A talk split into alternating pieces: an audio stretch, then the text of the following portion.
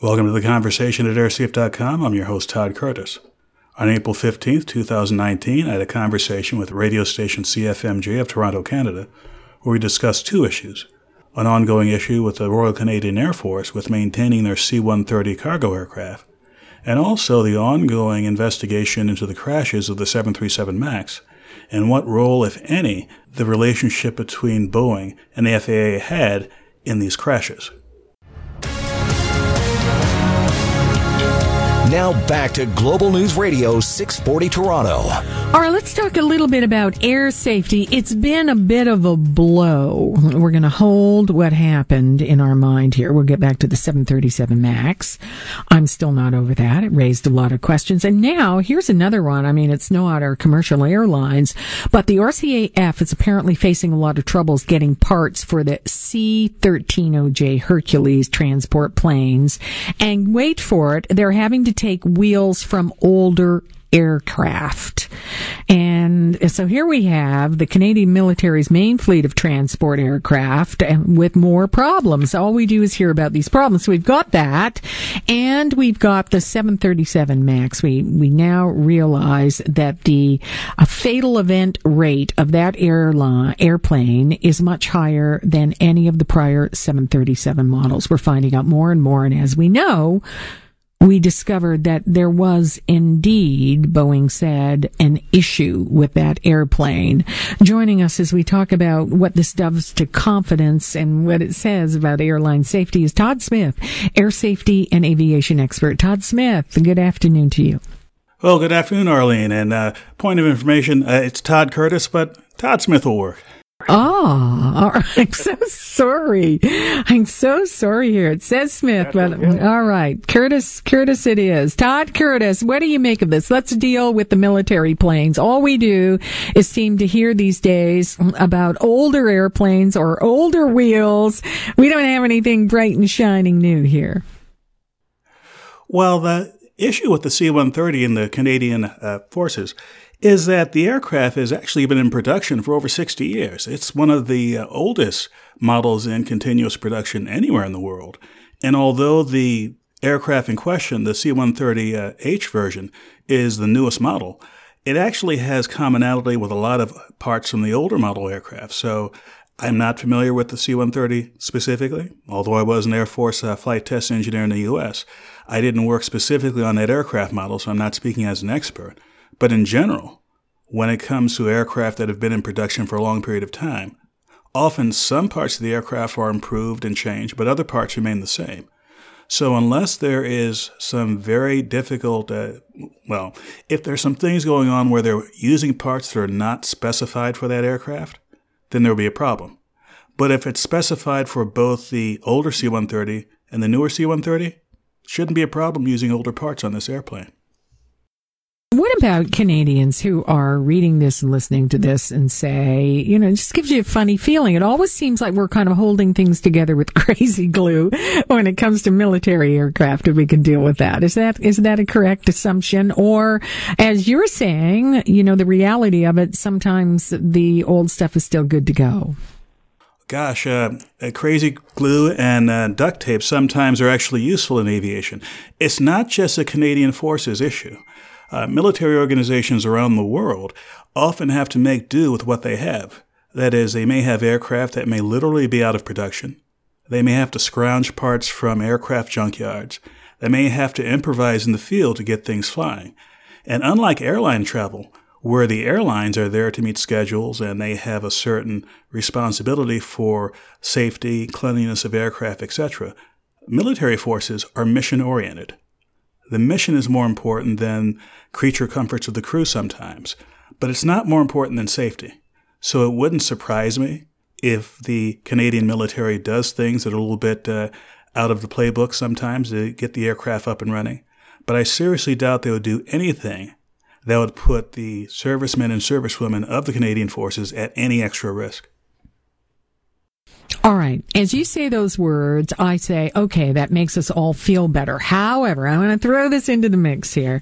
You know, covering the 737 MAX, here we were, Canada and the United States, two of the last countries in the world to ground those planes. Now, I heard and talked with people exactly like you who, right when this happened, got into the process. And they said sentences very, very much like you're saying here this afternoon. Uh, there is a process, I believe believe in this and then don't we find out there is a connection and there was a problem. Is there a hangover, in your opinion, Todd Curtis, after that 737 MAX? Because we're talking about the psychology of things here. Well, a hangover with respect to public perception of aviation safety, certainly, certainly. I've seen that happen again and again in the 20 plus years I've run my website, airsafe.com. That is, I look not just at the engineering part of safety, which is what I did professionally, but I look at the reaction that regular human beings have to something like this. And certainly what happened in Ethiopia was one of the more extraordinary levels of interest in the last 10 to 15 years of what I've seen. And part of that was due to the fact that there were roughly 30, uh, three dozen countries that had citizens who died in that plane crash. This was within minutes a worldwide concern. So I'm not surprised that many countries stepped in fairly quickly and did what they think was the prudent thing and ground the aircraft. Are you surprised with your experience that there was an issue here and that the process may have failed. The belief in the process failed. There was a fault that we understand. There is something they're correcting. And we heard about manuals and noses up and down and special things that you had to do. It was hard to listen to as somebody who flies it is hard to listen to. And, and anytime there's a crash that kills people, like what happened in Indonesia last year and Ethiopia last month, it's indicative of some kind of failure. Maybe a systemic failure with something long term, like the design of the aircraft or the certification of the aircraft, a failure in maintenance, a failure in operation. And one of the things that's done immediately, one of the most important things, is to bring to bear all the resources necessary to figure out exactly what happened, why it happened, and how it can be prevented in the future. So certainly these uh, two tragedies uh, speak volumes about some kinds of failures going on, and it will take time and a lot of effort to figure out whether these were human, technological, or some combination of the two. I know, but we did learn that there was a problem. They're correcting something.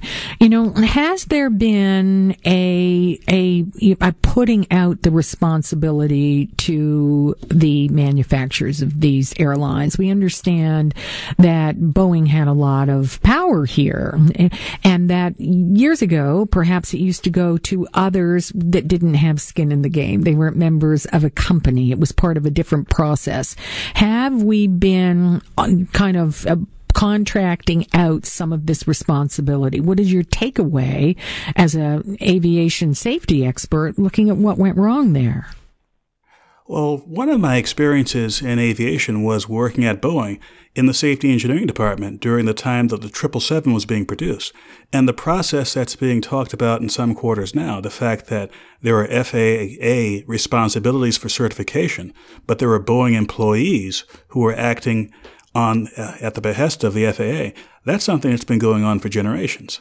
And on the surface, it looks like there's an obvious potential for a conflict of interest. And it's true. There is a potential for conflict of interest. But I can tell you from my experiences in the 1990s with the 777, uh, that potential wasn't realized. I didn't see a single event where myself or people I work with or the engineers within Boeing who were working on behalf of the FAA felt that they were excessively pressured or that they were somehow convinced to do something that wasn't in the in the best interest of of Boeing and the FAA and the public at large. Now, going fast forwarding to today, I'm not sure if it's exactly the same process that happened with the 737 MAX.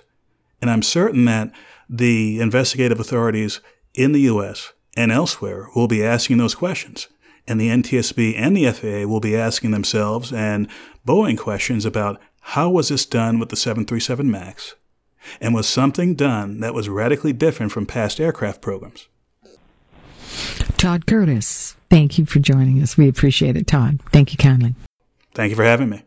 Todd Curtis is an air safety and aviation expert as we talk about uh, news and the safety of airlines. And let's face it, that 737 MAX hanging and leaving a little bit of a, a psychological problem. There were people taking those airlines, and yeah, they pulled them, and yes, they're going to fix something what went wrong with the process. And psychology is such a big, big part of flying. And we know we get all the stats and figures just how safe it is. And it is safe compared to lots of other modes of transportation. But here we have it. There were people who believed in it. And the next thing you knew, the next week they were pulled and they're making a correction. Hard to just throw that out of your mind when you are a frequent flyer. I'm Arlene Bynon in for John Oakley. This is Global News Radio 640 Toronto. For more information on airline safety and security, please visit airsafe.com. Thanks for listening, and we'll see you next time.